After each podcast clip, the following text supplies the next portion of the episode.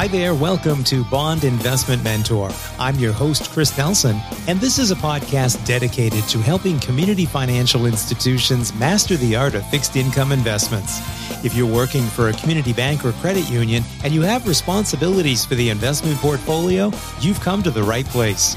I'll be your personal investment guide as we help you boost your fixed income investment knowledge, level up your portfolio management skills, and help you gain the know how you need to help your institution achieve its financial goals. In this episode, we're going to begin exploring the different types of fixed income investments a community banker might want to consider for the investment portfolio. Today, we'll be covering municipal bonds. They can offer some great benefits, but there are also some moving parts and other things to consider. So, let's take a look, get ready to dive in, and get started. Hi there, welcome to another episode of Bond Investment Mentor. I'm glad you stopped by.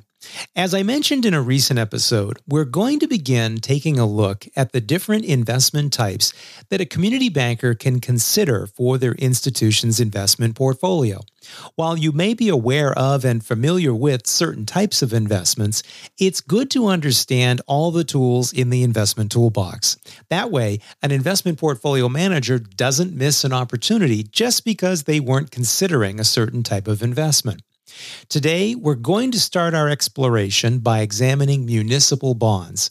I'll dig into the basics of muni bonds, and we'll talk about an important process you need to keep in mind when you're comparing some municipal bonds to alternative fixed income securities. Now, I'm going to warn you now. This episode is going to get a little mathy shortly, so grab some caffeine if you need it. But first, let's take a quick look at happenings related to the bond markets this week. We had a couple of pieces of key inflation news announced this week. Both the latest consumer price and producer price index data were released. Both indices came in a little better than expected, with some in the market saying that inflation was slowing and providing the Federal Reserve room to continue pausing or even stop further tightening in monetary policy. However, there are a couple of things to keep in mind. First, a major reason for the improvement in the reports, particularly the year over year CPI data, was that gasoline prices were much higher a year ago, and they were a big contributor to higher inflation levels. Now that those old data points are falling off, it's contributing to better results.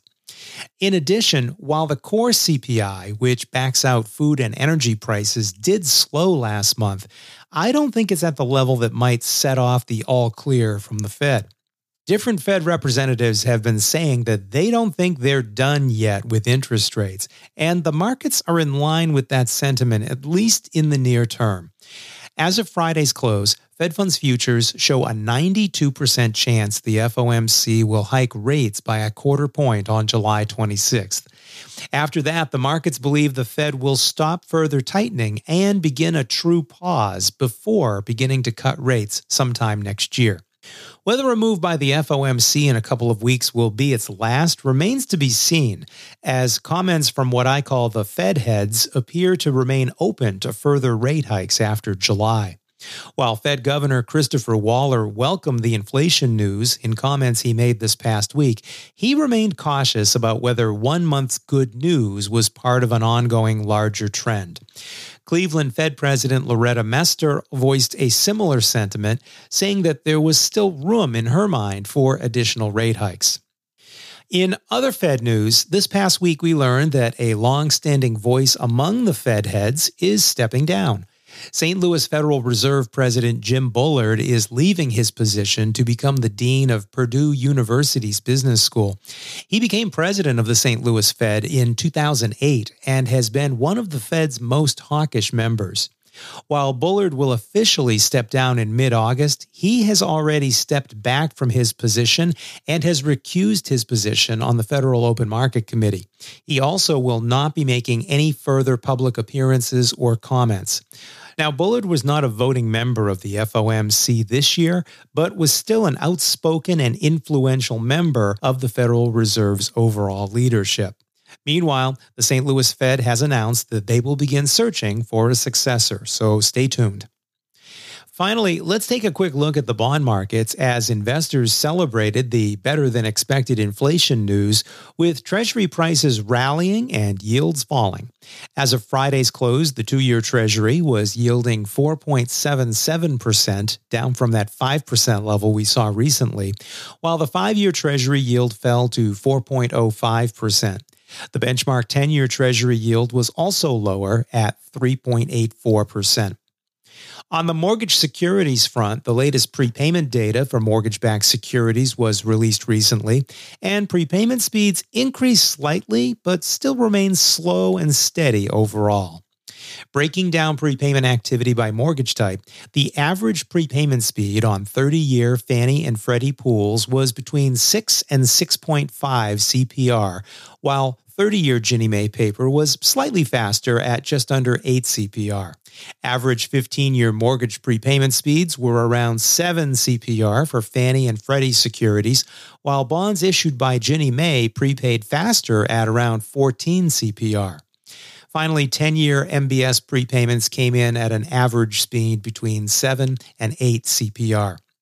Keep in mind that the figures I just shared were averages and don't take into account when the mortgages were originated or their underlying coupon rate.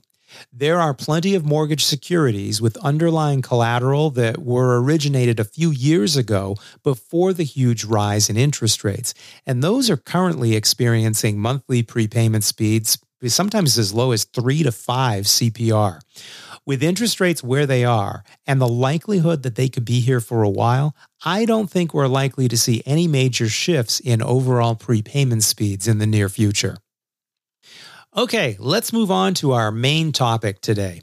As I mentioned in a recent podcast episode, one request that I've received is to discuss the different types of fixed income securities that a community banker might consider for their institution's investment portfolio. So, what I've decided to do is begin providing introductions to the various investment types available. In the coming weeks, we'll review a different investment type. Now, we're not going to go full deep dive with any of these, at least to start. My goal is to build your familiarity with the types of securities available so that as you're making investment decisions, you have an awareness of the tools in the toolbox. Today, we're going to examine one of the more common fixed income investments found in financial institution investment portfolios, and that's municipal bonds. We're going to cover what they are and the different types of muni bonds available, as well as explore some important tax implications rules that you want to be familiar with.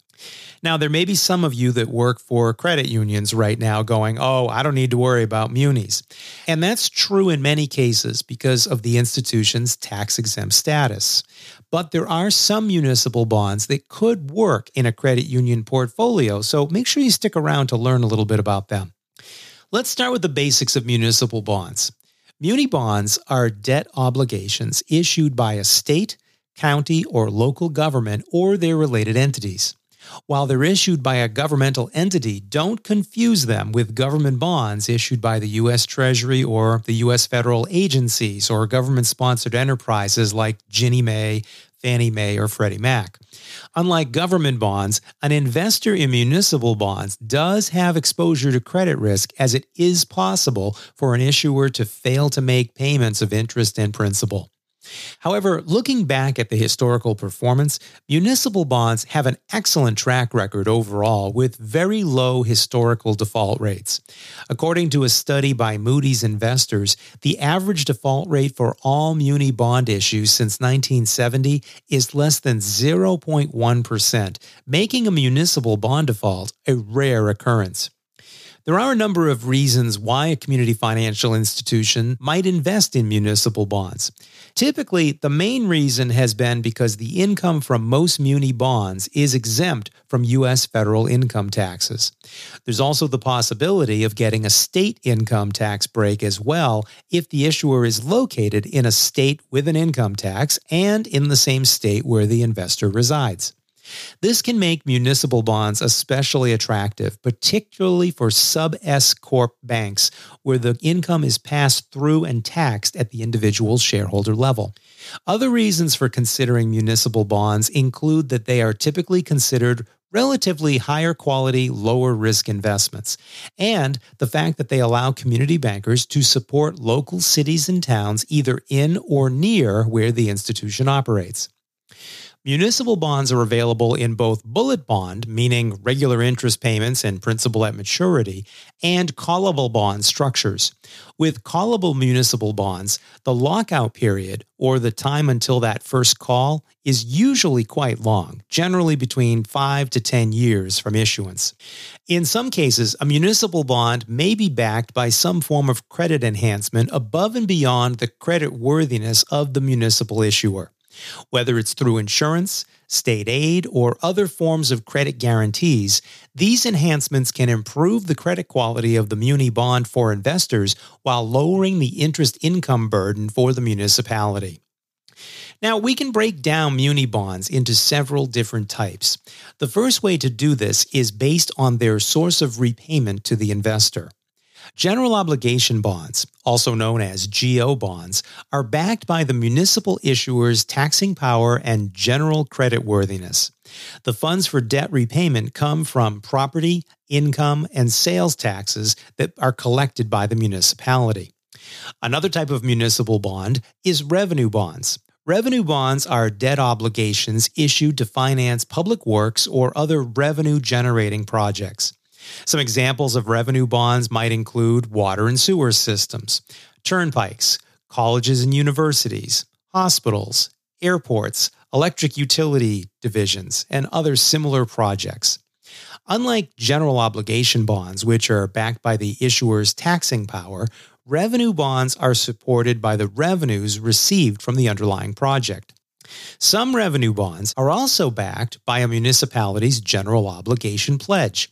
In other words, there are revenues to support the bond, but the bond is also backed by the issuer's taxing power or general credit. An example of this might be a bond issued by a municipality for a water and sewer district. In this case, the bond may be backed by the water and sewer fees users pay, as well as the taxing power of the city or town itself. These type of municipal bonds are known as double-barreled issues because of the extra underlying support that they carry. So the source of repayment is one way to categorize municipal bonds. Another way we can separate them is by how the income on the bonds is treated for tax purposes. There are three basic categories we want to know about. The first category is bank qualified or BQ bonds. With a bank qualified bond, the interest income is exempt from federal income taxes. It may also be exempt from state income taxes if it's issued in the state where the bank resides. What makes bank qualified muni bonds attractive is that banks that invest in them receive preferential tax treatment for the interest earned, hence the name bank qualified. A second category of municipal bonds is known as general market munis. General market municipal bonds are also tax exempt investments, fully exempt at the federal level and possibly exempt at the state level, as I mentioned with bank qualified munis. The difference is in the tax treatment for banks. While a bank investor may choose to invest in general market municipal bonds, they may be less attractive than BQ issues due to the less preferential tax treatment. The last category of muni bonds is taxable municipal bonds. These are the type of municipal bonds that may be a consideration for credit unions because they're taxable. With a taxable muni bond, the interest on the bonds is fully taxable at both the federal and state levels. In some ways, they could be considered similar to high quality corporate bond issues. Now, as I've mentioned a few times, the interest on many municipal bonds is tax exempt. This introduces an important factor that we need to discuss, and that is knowing how to compare the yield on a muni bond with other types of fixed income securities. When analyzing tax exempt munis, an investor needs to be able to do an apples to apples comparison with other investments. The way we do that is through what's known as the taxable equivalent yield. The taxable equivalent yield is a measurement that adjusts a tax exempt municipal bond's yield to account for the interest income tax treatment.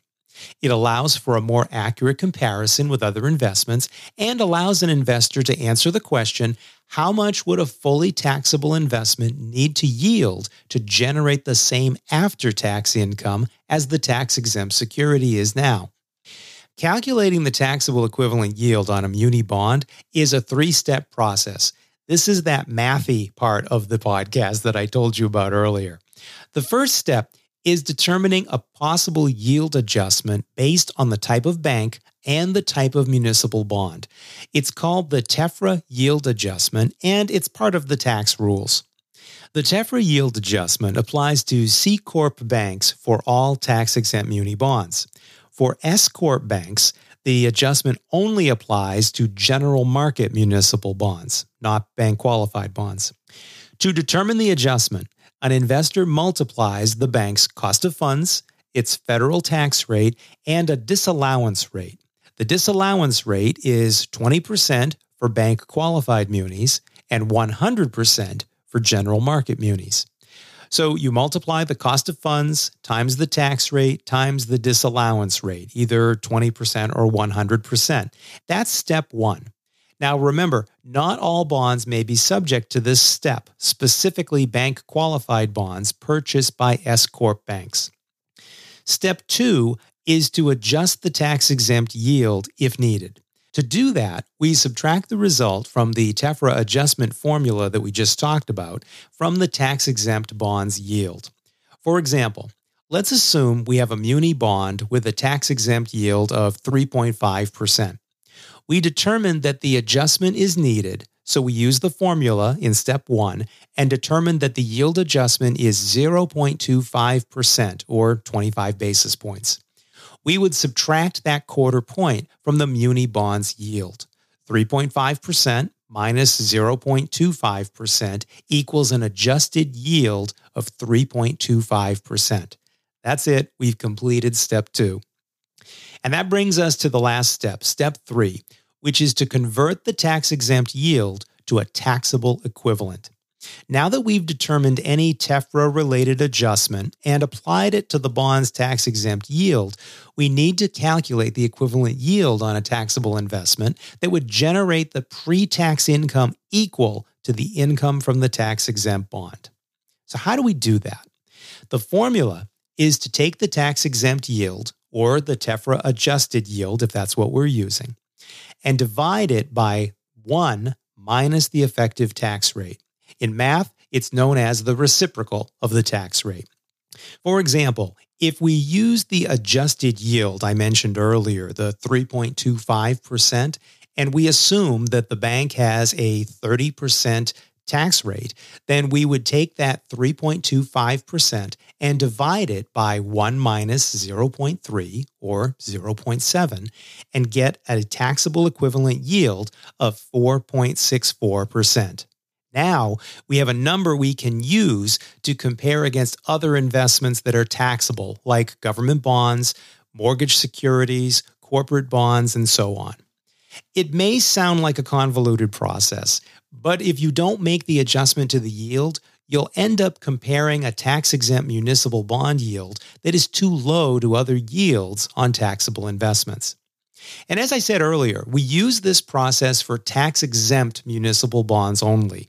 We don't need to adjust the yield on a taxable muni bond because its yield can already be compared to other investments since it's taxable to start with. Okay, that's enough math on the podcast for today. What about risks or other considerations if you're considering investing in muni bonds for your institution's investment portfolio? Well, there are a few things to keep in mind. First, municipal bonds are considered a slightly less liquid investment.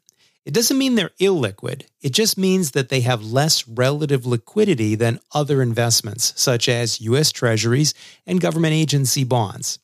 This is one reason to consider what the maximum percentage exposure should be for the institution's portfolio if you're working on overall liquidity planning.